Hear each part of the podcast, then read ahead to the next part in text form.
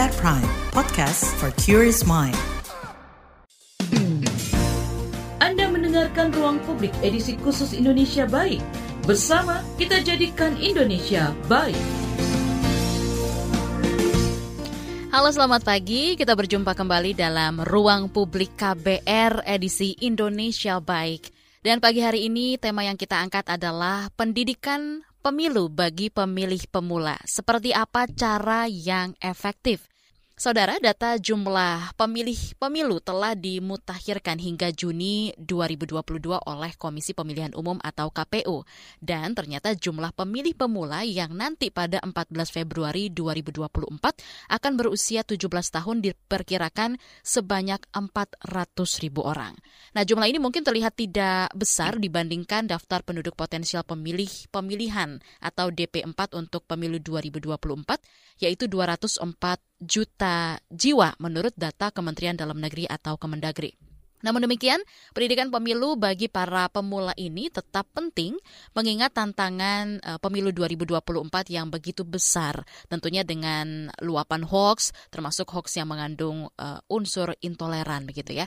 Lalu seperti apa bentuk-bentuk pendidikan pemilih pemula yang efektif dan bagaimana juga cara yang pas atau tepat untuk bisa memastikan anak-anak muda supaya tidak mudah terperdaya oleh hoax, serta juga bisa melawan balik upaya yang sifatnya intoleran.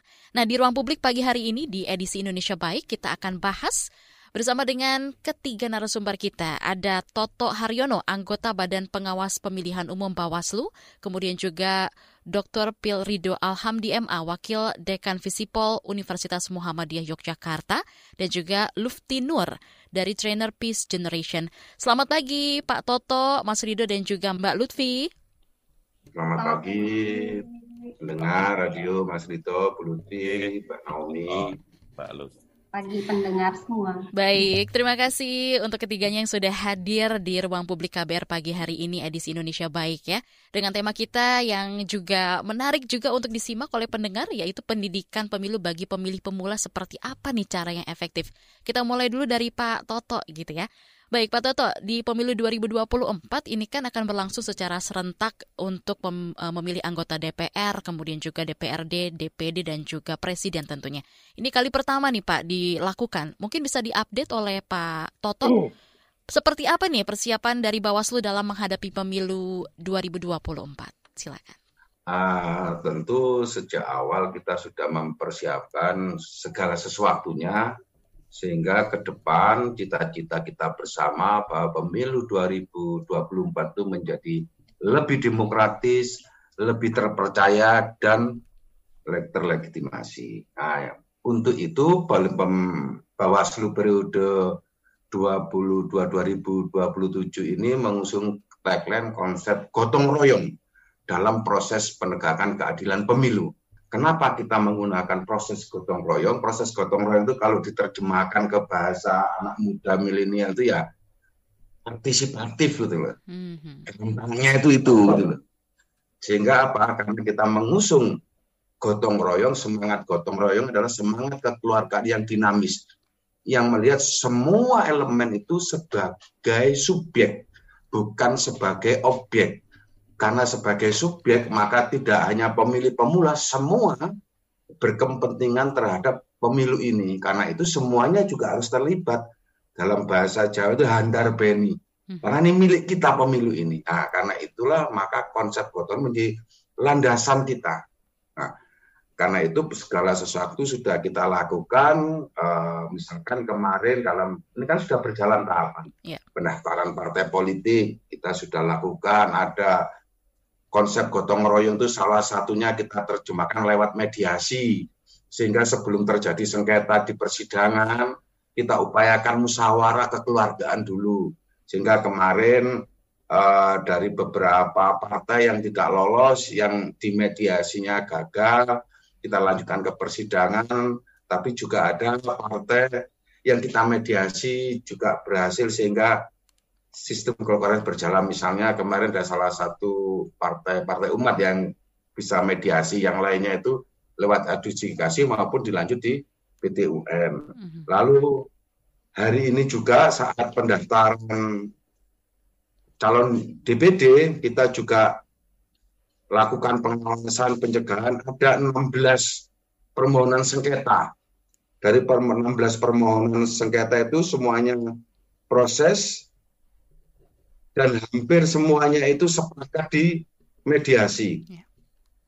Sehingga hanya satu yang masih proses. Artinya inilah jalan musyawarah. Yang kedua, partisipasi itu kita juga libatkan masyarakat dalam proses pengawasan pencegahan karena tugasnya Bawaslu itu satu mhm. pengawasan itu melekat pada setiap anggota Bawaslu. Lalu pencegahan pencegahan terhadap apa? Terhadap penanganan pelanggaran tindak pelanggaran maupun sengketa proses.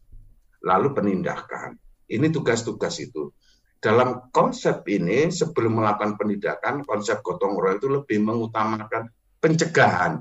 Baik. Jadi bukan sanksinya dulu, gitu. tapi pencegahan dulu dan itu kita lakukan bersama-sama dengan segala komponen masyarakat. Mungkin sekilas itu, terima kasih. Baik Pak Toto. Lalu persiapan ini kan tentunya termasuk mempersiapkan pemilih pemula gitu ya, seperti topik kita di awal tadi, di mana Bawaslu daerah juga sudah melakukan berbagai uh, pendidikan politik di sekolah-sekolah.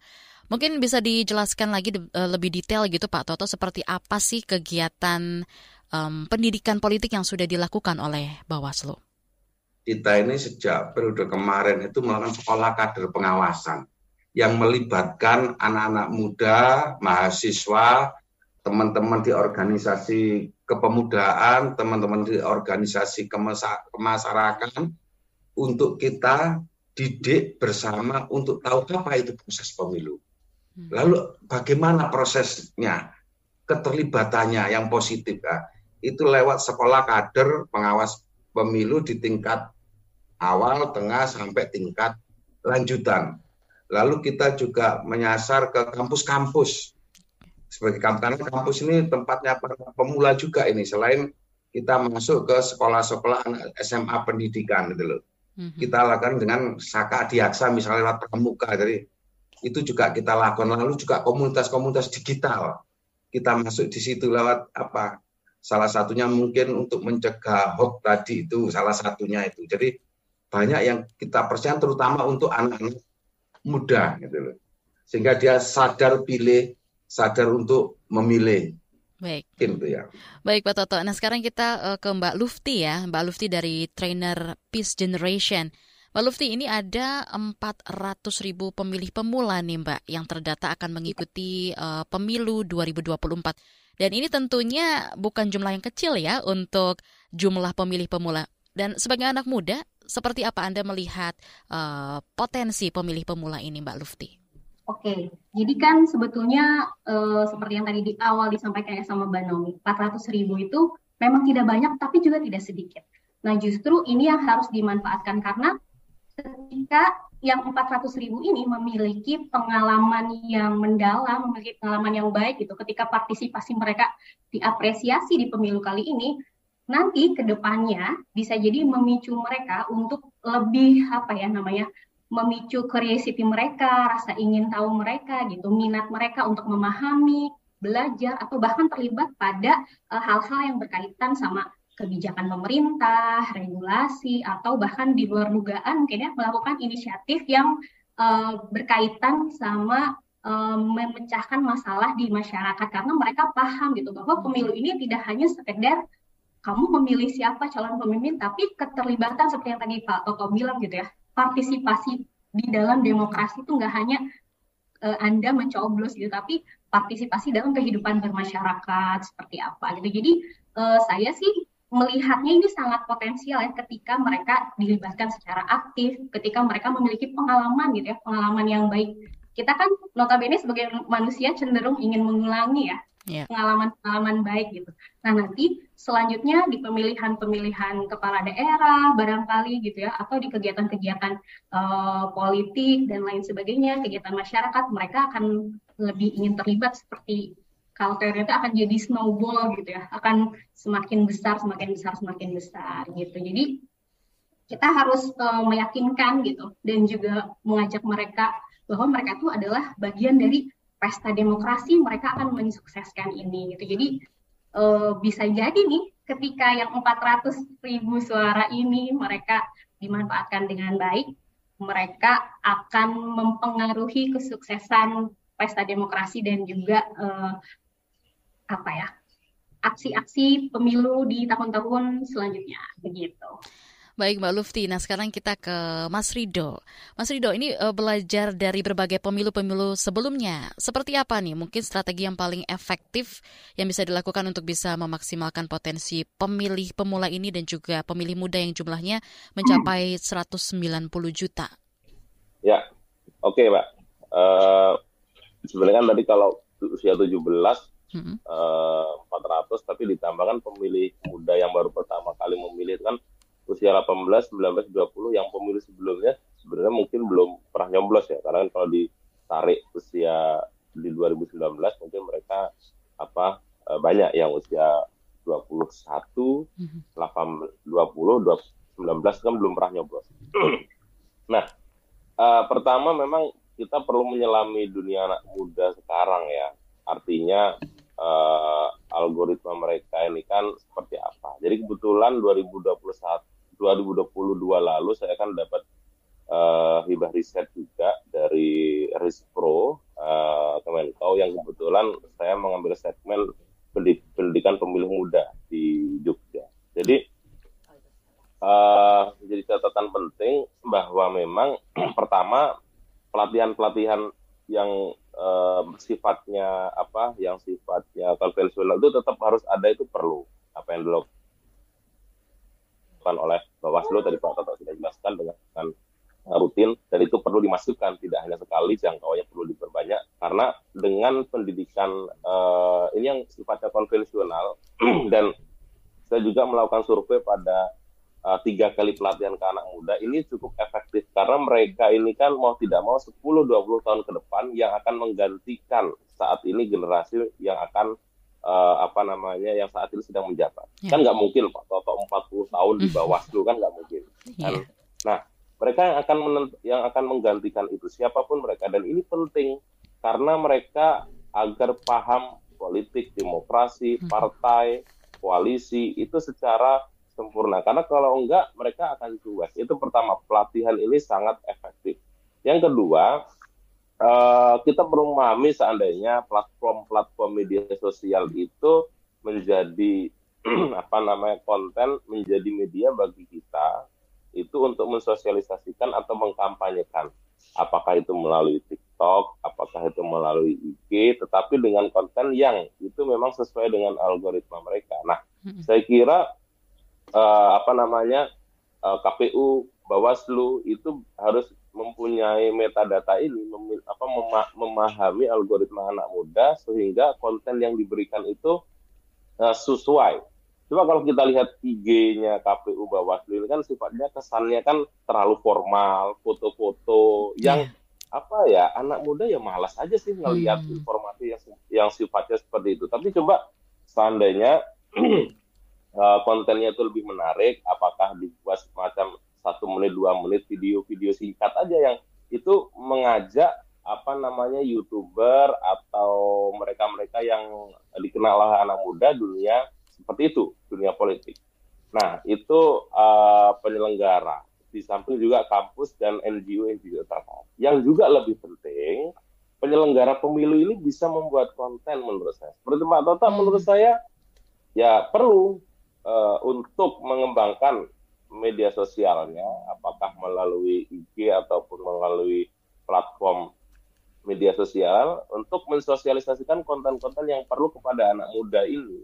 Nah, dengan begitu seandainya nih penyelenggara pemilu Bawaslu saja tingkat pusat ada lima orang, provinsi, kabupaten diminta untuk melakukan itu, membuat video ataupun apa masing-masing komisionernya dan itu disosialisasikan ya tentu bekerja sama apakah dengan bekerja sama dengan apa namanya uh, YouTube ataupun dengan TikTok atau IG itu cukup efektif. Baik. Jadi ketika dulu saya uh, mungkin sementara itu dulu mbak ya uh, pengantarnya tiga aspek itu dari pelatihan, kedua konten dari pihak penyelenggara mm -hmm. dan mm-hmm. masing-masing komisioner tentu kita sebagai uh, apa namanya akademisi ataupun NGO bisa membackup program-program tersebut itu. Baik Mas Rido, Mbak Lufti dan juga Pak Toto, nanti kita akan lanjutkan kembali ruang publik KBR. Akan segera kembali lagi. Masih Anda dengarkan Ruang Publik KBR. Commercial break. Commercial break. Transfer ke sini udah, bayar ini juga udah. Ke gue udah. Hih, pertumbuhan ekonomi tuh lagi melambat, persis kayak tabungan gue. Betul banget. Harus matang ngelola keuangan. Pengennya tuh investasi sesuatu gitu ya. Apa gitu yang cocok dan menguntungkan? Hmm, coba dengerin uang bicara deh. Gue belakangan lagi dengerin podcast itu di KBR Prime. Reksadana yang tadinya 500 juta udah turun dari 250 juta sekarang 10 ribu. Sama kita ngopi mahalan mana? Ketika itu ada keputusan yang kayak begitu investor harus tahu gitu oh ada keputusan ini berarti implikasinya apa? Orang mungkin perluas literasi kamu lewat podcast Uang Bicara Uang Bicara menavigasi kamu dengan menghadirkan bahasan-bahasan seru dan populer mulai dari investasi sampai kebijakan. Dipersembahkan oleh KBR Prime dan bisa didengarkan di KBR Prime, Spotify, dan platform mendengarkan podcast lainnya. KBR Prime, podcast for curious mind. Anda mendengarkan Ruang Publik edisi khusus Indonesia Baik. Bersama kita jadikan Indonesia baik.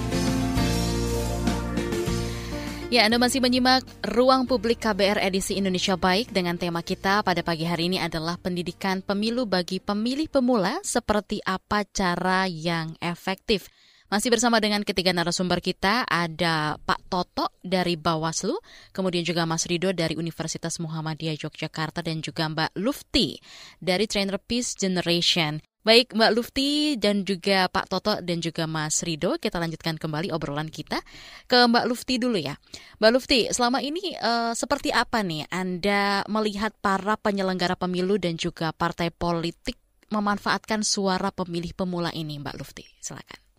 Oke, sejujurnya dari observasi-observasi dan mengalami juga sebagai pemilih pemula ya, sebetulnya mungkin strategi dan cara-caranya itu sudah dikeluarkan, sudah dilakukan. Cuman secara spesifik nih belum menarik dan uh, apa ya, belum uh, bisa uh, menyedot perhatian para pemilih pemula gitu yang notabene ini ada di uh, usia dewasa awal gitu ya. Mm-hmm. Nah, justru saya pada pemilu tahun lalu menemukan satu video kampanye nih untuk pemilih pemula yang menurut saya ini sangat bagus ini dibuat oleh teman-teman Cameo Project.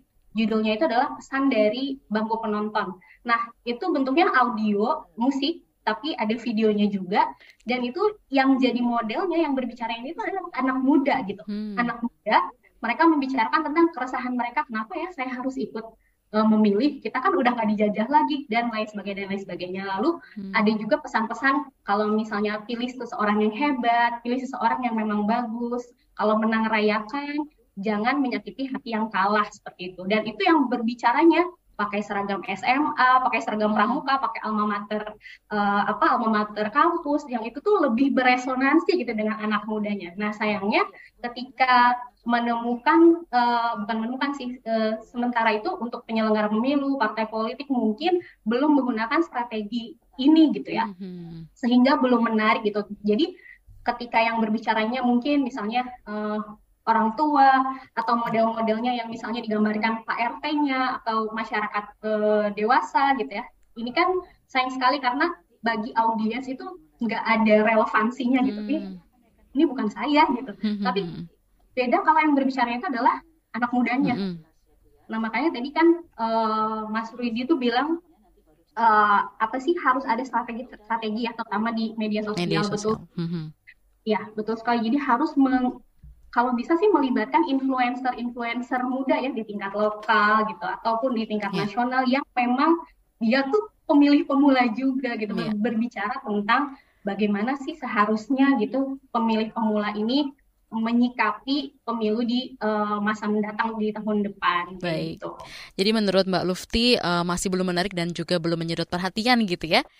Baik, nah ini kita coba angkat dulu penelpon yang sudah bergabung di 0800 2457893. Ada Ibu Nurlela dari Makassar. Selamat pagi Ibu Nurlela. Iya, pagi. Ya, silakan Ibu Nurlela atas uh, pertanyaannya. Ini mau bertanya, mengapa perlu bagi pemilih pemula diberikan pendidikan supaya nantinya mereka menentukan pilihan yang benar? Terus yang kedua, materi apa saja yang akan diberikan kepada pemilih pemula dan apakah perlu ada bimbingan khusus bagi mereka? Gitu aja Mbak. Baik, terima kasih Ibu Nurlela di Makassar atas pertanyaannya. Terima kasih. Baik, uh, bisa langsung ditanggapi mungkin dari Pak Toto, silakan. Tanggapan atas pertanyaan Ibu Nurlela, Pak Toto. Ya, terima kasih. Uh, Bu Nurlela, luar biasa sekali pertanyaannya. Uh, tentu pemilih pemula itu men, bagi Bawaslu itu menjadi pilihan utama ya akhirnya. Dan tentu di di forum ini kami menjadi bersemangat gitu loh pertanyaan Bu Nur Laila, lalu dari Pak Rido, dari Bu Lutfi, saya mengkaca di, oh ya ya, saya, kami kurang gitu. Kami mencoba untuk, oh ya, lebih-lebih membumi lagi terhadap pemilih pemula. Ini yang pelajaran pertama yang saya petik dari Pak Rido dan Bu Lutfi. Yang kedua, tentu pelajaran menarik juga dari pertanyaan Bu Nur Laila. Apa yang perlu untuk pem, pemilih pemula? Ya, seperti yang disampaikan tadi bahwa perlu sekali mereka paham politik apa gunanya pemilu? Untuk apa pemilu? Caranya bagaimana? Kenapa harus mempertahankan sistem demokrasi? Ini kenapa harus melalui pemungutan suara? Sistemnya bagaimana? Ini yang perlu dipermudah karena tadi sampaikan juga kita itu tidak hanya untuk 4 tahun, 5 tahun. Saya ini setelah ini juga tidak ada. 40 tahun ke depan bagaimana? Itu yang mencabuk kami. Jadi begitu juga Bu Nurlela, Bung Karno pernah bilang, beri kami sepuluh pemuda makanku guncang hmm. dunia. Seribu orang tuh hanya bisa merubah gunung semeru saja. Karena itu para pemuda itu menjadi sangat vital. Dan ini mencambuk kami sebagai Bawaslu. Pertanyaan beneran, kami akan lebih membumi lagi. Untuk kami pemuda dan lebih apa lebih gamblang, lebih mudah seperti yang disampaikan tadi oleh uh, Bu Lutfi kurang bisa diterima. Hmm. Gitu kita ini punya sekitar 23 ribu tenaga dan pengawas pemilu mulai tingkat RI sampai kecamatan. Lalu ada 10 ribu. Ada sekitar 40 ribu. Kalau 40 ribu ini digerakkan, punya konten-konten yang membumi, yang menarik perhatian pemuda, ngomong soal pemilu tapi tidak kaku gitu ya, Benar Laila ya. Ngomong soal sistem demokrasi memang lebih baik dari sistem yang lainnya Baik. Tapi dengan konten yang mudah, di, minimal sudah di-share oleh 40 ribu tenaga kami, Baik. tentu itu bisa lebih membumi. Karena itu memang sangat penting kita tidak hanya hidup di tahun ini, tapi 40 tahun ke depan. Sistem demokrasi di bumi Pancasila ini memang harus tetap tegak dibanding sistem yang lainnya. Sekali lagi ini cambuk bagi kita. Terima kasih Bu Nur Laila Pak Ridho dan Bu Lutfi Pak Naomi ya. Baik Pak Toto, terima kasih atas tanggapan dari pertanyaan Ibu Nurlela di Jakarta. Ada penelpon berikutnya dari Pak Johan di Jakarta. Selamat pagi Pak Johan. Halo, terima kasih. Selamat pagi Mbak Naomi. Selamat pagi Pak Johan. Silakan ada yang mau iya. ditanyakan. Ya, ada yang mau ditanyakan. Satu poin saja buat bersama-sama. Selamat pagi uh, Bapak, Mbak dan Masnya. Uh, ini komplit ya, berarti ada yeah. yang generasi milenial dan uh, kita kita para ini ya Pak ya dan Mbak Nomi.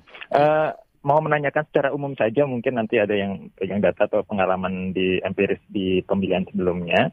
Uh, seberapa saya tadi agak ketinggalan roh di awalnya apa uh, ini berapa persen sih uh, rasio pemilih pemula per setiap kali ada momen uh, pemilihan um, pemilu? Itu itu uh, ada berapa persen data antara yang existing uh, yang dewasa sama yang uh, apa namanya pemilih pemula? Itu yang pertama. Yang kedua kemudian berdasarkan pengalaman juga atau data empiris barangkali database yang sebelum sebelumnya setiap kali ada uh, pemilu apa pun dia uh, entah uh, pilpres maupun uh, pilkada dan seterusnya seberapa bisa uh, para pemilih pemula ini secara persentase mendongkrak uh, pencapaian uh, uh, pesta politik ini artinya uh, apa pun uh, apa partainya dia itu bisa mengangkat ketimbang yang pemilih uh, existing yang non hmm. pemilih pemula. Barangkali demikian, Bapak, Mbak, Mas. Terima kasih banyak, Mbak Baik, Naomi. Selamat terima pagi. kasih Pak Johan yang ada di Jakarta atas pertanyaannya. Silakan bisa ditanggapi oleh Mas Rido untuk pertanyaan Pak Johan dari Jakarta. Mungkin kalau nanti data Pak Toto, tapi uh, apa namanya saya coba untuk melihat yang jelas memang uh, pertama sambil tadi menimpali Bu Lela uh, pertama memang anak muda ini kan tentu rasa ingin tahunya apa yang disampaikan oleh Mbak uh, Lutfi tadi ya itu kan tinggi mereka baru mengenal. Maka memang sangat penting buat anak muda dari hal-hal yang sederhana gitu kan. Apa sih menurutmu negara demokrasi gitu kan? Penting nggak sih menurut kalian itu demokrasi? Jangan-jangan bagi mereka nggak penting gitu kan? Negara demokrasi gitu loh karena negara demokrasi bikin anak-anak muda ini bikin bikin bingung aja. Kuliah mahal makan nggak bisa enak mau beli macam-macam kok mahal ya? Ini negara demokrasi apa negara demo atau apa? Gitu kira-kira ya. Eh, guyonan mereka pak demo kalau di kampus karena visipol pak demokrasi itu kalau orang demo dikerasi atau gimana pak?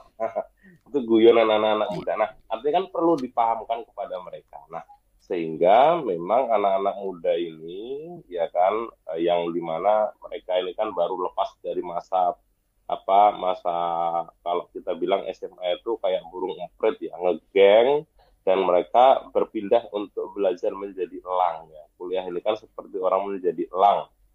Tapi kan e, perlahan-lahan.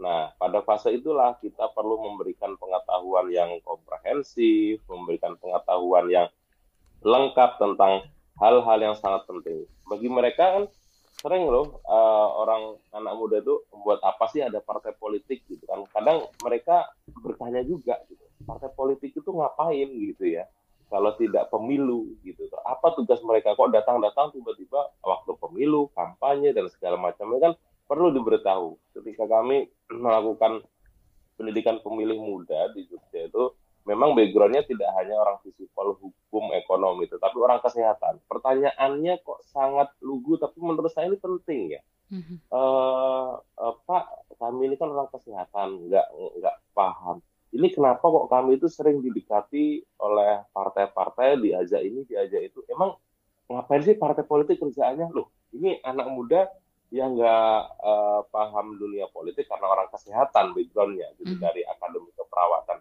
nah itu kan perlu kita pahamkan jangan yeah. sampai mereka itu sama sekali buta dan nggak ngerti padahal kalau kita bicara one man one food one value dan seterusnya kira-kira gitu mbak uh, catatan dari saya. Baik, Mas Rido nanti kita lanjutkan kembali bersama dengan Pak Toto dan juga Mbak Lufti. Ruang Publik KBR dengan tema Pendidikan Pemilu bagi Pemilih Pemula seperti apa cara yang efektif akan segera kembali. Tetaplah bersama kami.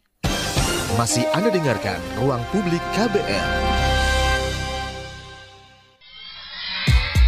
Yuk follow social media KBR. Twitter at Berita KBR, Instagram at KBR.id, Youtube Berita KBR. Anda mendengarkan Ruang Publik edisi khusus Indonesia Baik. Bersama kita jadikan Indonesia baik. Kembali lagi di ruang publik KBR edisi Indonesia Baik pada pagi hari ini dengan tema kita yaitu pendidikan pemilu bagi pemilih pemula seperti apa cara yang efektif. Masih dengan ketiga narasumber kita ada Pak Toto, kemudian juga Mas Rido dan juga Mbak Lufti. Uh, banyak sekali uh, komentar yang masuk juga nih uh, Pak Toto, Mbak Lufti dan juga Mas Rido. Kita akan bacakan kembali satu persatu melalui channel YouTube Berita KBR terlebih dahulu ya. Baik dari Irwan Hendarto di Semarang. Pentingnya pendidikan pemilu bagi pemilih pemula. Untuk apa kita mengikuti kegiatan pemilu? Mohon ditanggapi oleh Mbak Lufti, silakan. Oke, untuk apa sih kita harus ikut kegiatan pemilu? Nah, ini juga sih sebenarnya yang mau uh, saya sedikit bahas ya. Karena bagi anak muda ini, ya. Selain informasi teknis ya terkait bagaimana nanti di, di bilik suara dan lain sebagainya, hmm. justru uh, informasi semacam ini, kenapa kita harus ikut pemilu? Nah, ini yang paling penting untuk uh, pemilih pemula ya terutama, karena mereka juga harus tahu gitu. Seperti ini, uh, selama ini kan tidak banyak ya ruang-ruang diskusi bagi pemilih pemula gitu ya untuk mendiskusikan kenapa ya saya harus menggunakan hak suara saya. Hmm. Manfaatnya apa untuk saya? Kalau tidak digunakan, bagaimana? Apa yang akan terjadi? Terus uh, sedikit sekali gitu ya ilustrasi-ilustrasi yang real dan relevan gitu untuk para pemilih pemula tentang bagaimana sih keputusan-keputusan politik itu berpengaruh dalam kehidupan mereka sehari-hari. Nah sekarang saya akan kasih contohnya sedikit aja ya. ya. Misalnya kenapa bapak harus atau bapak atau ibu harus ikut kegiatan pemilu gitu ya sebagai pemilih pemula. Kalau misalnya nih bepergian naik motor, bulan hmm. depan nih bensin naik, itu yang memutuskan bensin naik itu siapa? Hmm. Apa kita akan sulit membelinya gitu?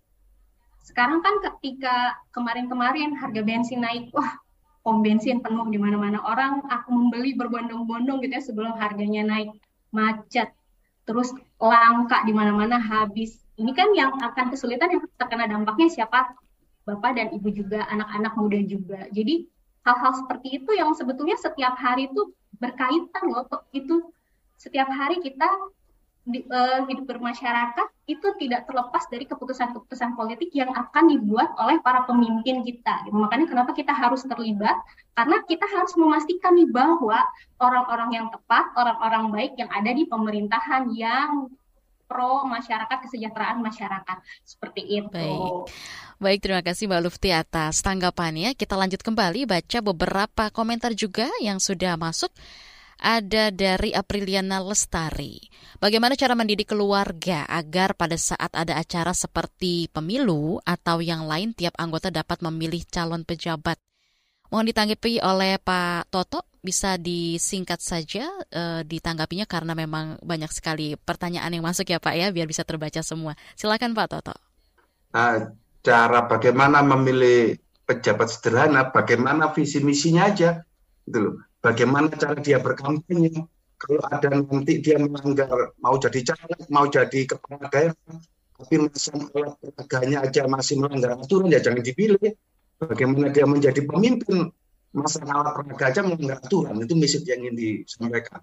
Dan perlu dicatat juga sepanjang mereka tidak melanggar aturan pilih aja. Sederhananya begitu aja mereka yang saat kampanye tidak banyak melanggar aturan. Yang kedua, saya tadi barusan diskusi juga setelah mendengar Pak Ritter. Ya. Ternyata 60% pemilih kita itu adalah generasi Z dan generasi milenial. Ini luar biasa ini ternyata ini. Uh-huh. Maka kita memang perlu menyasar uh, generasi-generasi uh, muda ini untuk sadar politik. Karena 60% dari CS dari total 300 juta sekian penduduk kita tahun 2024. Nah, memang ini menjadi tidak hanya karena sekali lagi ini sistemnya adalah gotong royong, bagaimana menyasar generasi pemula, generasi muda, generasi Z, generasi milenial, ya ayo kita bareng-bareng bahwa demokrasi ini menjadi lebih baik, sistem pilihan pemilih ini menjadi yang terbaik dibanding sistem yang lainnya. Saya pikir itu. Baik Pak Toto, kita lanjut lagi bacakan komentar-komentar yang sudah masuk. Ada dari Rafa Fida. Pemilih pemula selalu menjadi sasaran empuk politik uang karena labilitas dan emosional litas dari segi umur. Apakah Bawaslu sudah memastikan KPU mensosialisasikan secara intens, masif dan merata terkait hal tersebut? Bisa ditanggapi oleh Pak Toto kembali? Nah, jadi kita ini sudah sejak awal menyatakan jangan kan ada kontak-kontak tagline-tagline. Mm -hmm. Jangan pilih orangnya, pilih uangnya sekarang. Ya jangan pilih orangnya, ya jangan pilih uangnya gitu loh. Mari kita tegakkan demokrasi tanpa politik uang sejak awal dan laporkan tambahannya pada Bawaslu kita sebarkan ini tidak hanya sasarannya tidak hanya pemilih pemula tapi seluruh pemilih untuk tidak menerima uang dan tidak memilih orang yang memberikan uang dan melaporkan kepada Bawaslu. Itu yang kita sebarkan hampir di setiap pelosok desa menjadi tugas pengawas di tingkat kelurahan dan tingkat kecamatan untuk mensosialisasikan itu. Itu Mbak. Baik, terima kasih. Kita lanjut kembali Pak Rid, uh, Mas Rido, Pak Toto dan juga Mbak Lufti ya. Ada dari Bimo di Tangerang Selatan. Seperti yang kita ketahui penyebaran hoax atau disinformasi itu banyak tersebar bukan dari media konvensional seperti radio atau TV, melainkan dari digital dan juga sosmed. Apakah ada strategi khusus Bawaslu memerangi hal tersebut dan kampanye seperti apa yang baiknya dilakukan oleh parpol? Mohon ditanggapi dari Mas Rido. Silakan Mas Rido harusnya Bawaslu Pak Totok ya. Oke. Okay. Silakan Mas. Uh, apa? Pertama memang uh, yang uh, ini menjadi catatan juga buat Bawaslu.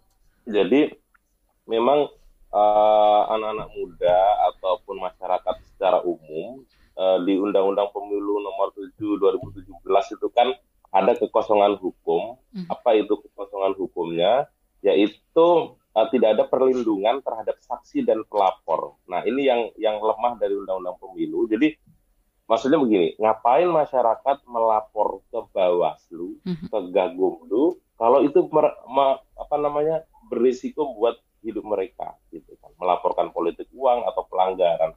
It, karena tidak ada perlindungan hukum, ya ini ini salah satu yang mungkin dievaluasi ke depannya ya untuk ya. undang-undang pemilu karena uh, masyarakat enggan. Jadi po, politik uang atau uh, khususnya politik uang itu seperti apa namanya uh, seperti kentut ada tetapi tidak bisa terdeteksi kira-kira gitu. Artinya bahwa secara fakta politik itu di mana-mana, tetapi fakta hukum susah untuk menemukan karena masyarakat malas untuk uh, melaporkan gitu ya. Nah, terkait tadi uh, masnya apa hoax ya Mbak ya. Iya. Ini juga kan menjadi salah satu sebenarnya ini tugas kita bersama ya di era disruptif saat ini sebenarnya. Hmm. Memang satu-satunya cara untuk apa namanya uh, menangkal ataupun mengurangi uh, hoax ini salah satunya adalah meningkatkan uh, kesadaran masyarakat memang. Karena kalau seandainya kita mau nyetop, tidak ada media sosial, tidak ada apa kalau mau menyetop sama sekali ya memang sudah tidak ada internet itu kan ruang uh, yang cukup efektif kan tidak mungkin di era global seperti ini maka satu-satunya dengan campaign yang positif dari tadi um, apa Mbak Lutfi sampaikan anak-anak muda yang selevel, yang mempunyai pengaruh itu perlu dilibatkan sehingga memang pemilu ini milik bersama. Okay. Tadi kalau ditanyakan ngapain sih saya ikut pemilu itu kan perlu dijelaskan gitu kan. Apa sih benefitnya? Kan kadang masyarakat nggak tahu bahwa setiap hari itu uh, kita tuh selalu berurusan dengan politik, mhm. urusan makan itu keputusan politik, urusan pendidikan keputusan politik, setiap langkah dari hidup kita ini adalah hasil keputusan Baik. politik. Itu kan perlu diberikan apa kesadaran buat masyarakat gitu. Itu Mbak. Baik Mas Rido, Mbak Lufti dan juga Pak Toto, pendidikan pemilu bagi pemilih pemula seperti apa cara yang efektif akan segera kembali. Masih Anda dengarkan Ruang Publik KBR. Commercial break commercial break. Kepolisian Aceh menetapkan seorang PNS berinisial KA sebagai tersangka penyebar hoax. Dari ke informasi lain, Saudara, Mabes Polri mencatat ada puluhan ribu hoax dan ujaran kebencian selama Januari. Kepolisian menetapkan sembilan tersangka dugaan ujaran kebencian dan hoax. Menteri Dalam Negeri Cahyokumolo meminta masyarakat untuk aktif mencegah para pendukung pasangan Capres dan Cawapres menyebarkan hoax atau ujaran kebencian menjelang pemilu. Jangan asal sebar informasi ya. Informasi hoax saat ini semakin banyak dan beragam. Waspada dan kenali cirinya. Informasi hoax biasanya disebar melalui aplikasi chatting dan berasal dari media yang tidak kredibel, mengandung kalimat-kalimat provokatif atau paranoid supaya terkesan genting. Dan biasanya pihak yang membuat informasi hoax meminta info tersebut disebarluaskan semasif mungkin. Ayo lawan hoax. Gunakan sosial media dengan bijak. Cek kebenaran sebelum menyebarkan. Pesan layanan masyarakat ini dipersembahkan KBR. Inspiratif, terpercaya. Anda mendengarkan Ruang Publik edisi khusus Indonesia Baik. Bersama kita jadikan Indonesia baik. Kita tiba di bagian akhir ruang publik KBR edisi Indonesia Baik pada pagi hari ini. Kita masih membahas soal pendidikan pemilu bagi pemilih pemula seperti apa cara yang efektif. Sebelumnya saya mohon maaf karena keterbatasan waktu juga untuk ketiga narasumber kita. Kita akan lanjutkan kembali baca beberapa komentar yang uh, saya akan bacakan semua lalu bisa ditanggapi secara singkat dan juga umum ya untuk mewakili suara pendengar pada pagi hari ini. Baik kita baca kembali satu persatu. Yang pertama ada dari Wikan Wirat Songko di Bekasi.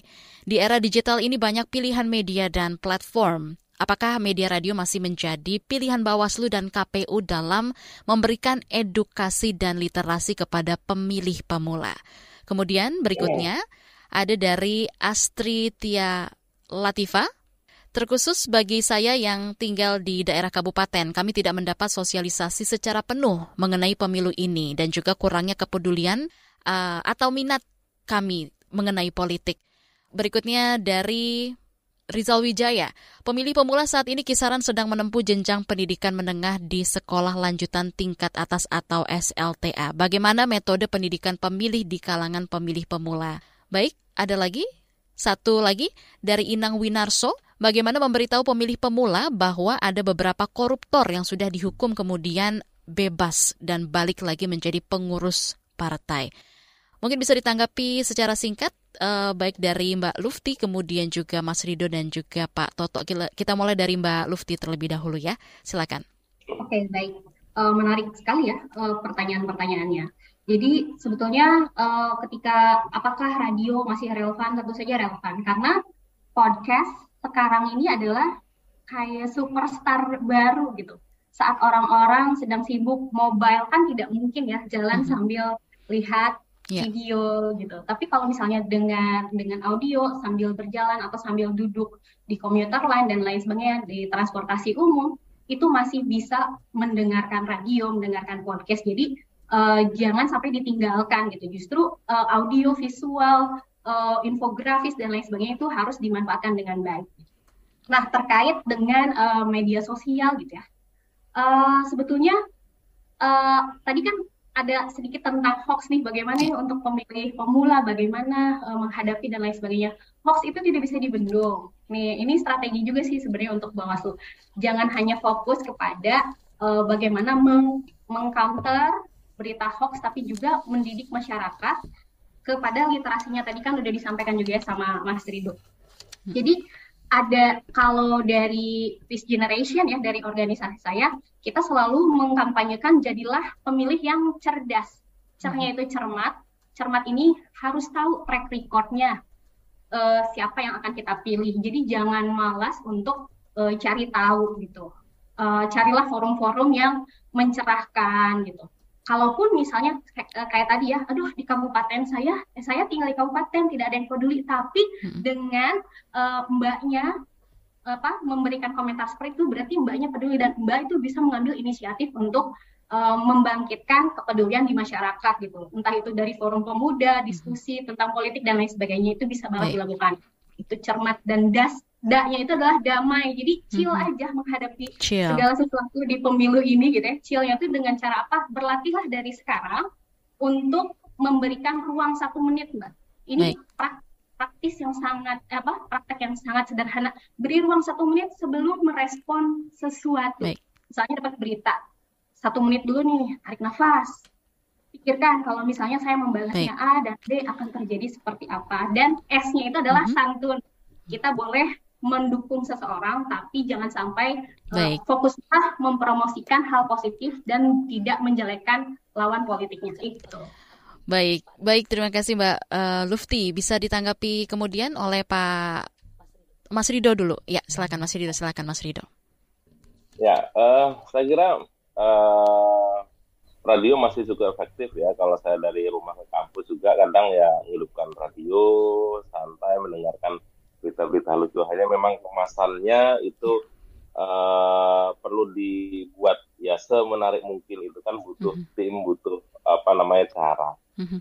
nah memang yang menjadi penting buat anak muda ya pemilih pemula atau pemilih muda ini poin utama itu kan bagaimana pertama menumbuhkan mereka rasa ingin tahu gitu aja kalau seandainya saya kira uh, anak apa media sosial, YouTube itu kan sudah memberikan informasi mm -hmm. tentang berbagai hal gitu ya. Menurut saya itu sudah sangat lengkap sekali. Siapa pun bisa membuat TV, channel, siapa pun bisa mengcreate konten. Tapi yang paling penting adalah bagaimana anak-anak itu ingin tahu tentang apa itu pemilu, rasa ingin tahu tentang apa sih saya harus mencoblos. Sekarang kan anak-anak muda ini kan agak sedikit pragmatis. Kalau yeah. saya berbuat ini itu dapat apa gitu. Kan. Kadang mereka begitu. Nah, sehingga uh, mahasiswa-mahasiswa saya itu ketika 2019 uh, diskusi uh, dia jadi pemantau independen tapi dia nggak nyoblos gitu kan. Ini kan kok bagi saya ini kenapa ya? Karena melaksanakan tugas kuliah. Jadi bagi mereka ngapain sih nyoblos itu kan perlu dibangun dulu alam bawah sadarnya. Mm-hmm. Kalau itu sudah bisa dibangkitkan, mereka nanti mau mencari data itu kan otomatis itulah. Sama seperti bagaimana membuat orang ngefans sepak bola, orang ngefans sama uh, Real Madrid. Orang kalau sudah ngefans Real Madrid itu semua akan diberitahu. Nah, memang langkah pertama baik itu penyelenggara pemilu ya Bawaslu, KPU ataupun uh, Race apalagi dan banyak hal mampu membangkitkan mereka itu Baik. suka ngefans gitu bahwa ini adalah satu-satunya media kita untuk melahirkan calon pemimpin dan tentunya yang akan mengurusi hajat hidup manusia banyak termasuk anak itu Baik. Mbak. Baik Mas Rido, terima kasih tanggapannya dan terakhir ditutup oleh Pak Toto ya untuk menanggapi pertanyaan-pertanyaan dan juga komentar yang sudah masuk yang tadi sudah saya bacakan. Singkat saja Pak Toto, silakan. Uh, tentu sampai 20 tahun ke depan radio itu masih efektif sebagai media sosialisasi dan partner penyelenggara pemilu dengan segala keefektivitasnya. Lalu yang kedua, uh, kita sudah mencoba untuk merangkum semua, menyasar semua daerah wilayah baik itu yang terjangkau sinyal maupun yang tidak terjangkau sinyal lewat sosialisasi kita misalnya yang tidak terjangkau sinyal atau sinyalnya pendek itu lewat forum warga. Forum warga itu di desa-desa lewat ibu PK. Sehingga itu bisa sampai ke pelosok-pelosok. Lalu ke yang melek digital, kita sudah merangkul komunitas digital. Dengan metode pengawasan partisipatif dengan apa? Lebih meningkatkan relasi positif kita dalam proses digital sehingga berita hoax itu bisa ditutupi kalau semakin banyak narasi-narasi positif yang kita berikan kepada masyarakat. Dan juga uh, tentu narapidana itu bisa di aturan kita lima tahun harus berhenti dulu.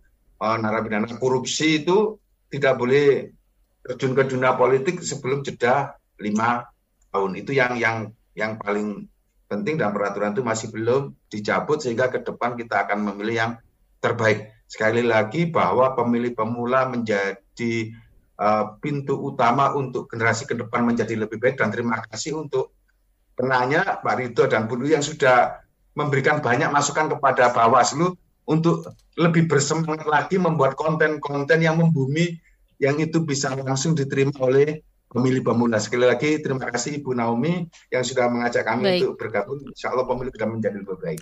Baik, terima kasih kembali untuk ketiga narasumber kita pada pagi hari ini ada Pak Toto Haryono, anggota Badan Pengawas Pemilihan Pemilu Bawaslu, kemudian juga Mas Rido dari Wakil Dekan Visipol Universitas Muhammadiyah Yogyakarta, dan juga Mbak Luftinur, trainer Peace Generation. Terima kasih sekali, mohon maaf atas keterbatasan waktu pada pagi hari ini. Saya Naomi Liandra pamit, terima kasih untuk Anda yang sudah mendengarkan Ruang Publik pada pagi hari ini. Sampai jumpa. Baru saja Anda dengarkan Ruang Publik KBR. KBR Prime, cara asik mendengar berita. KBR Prime, podcast for curious mind.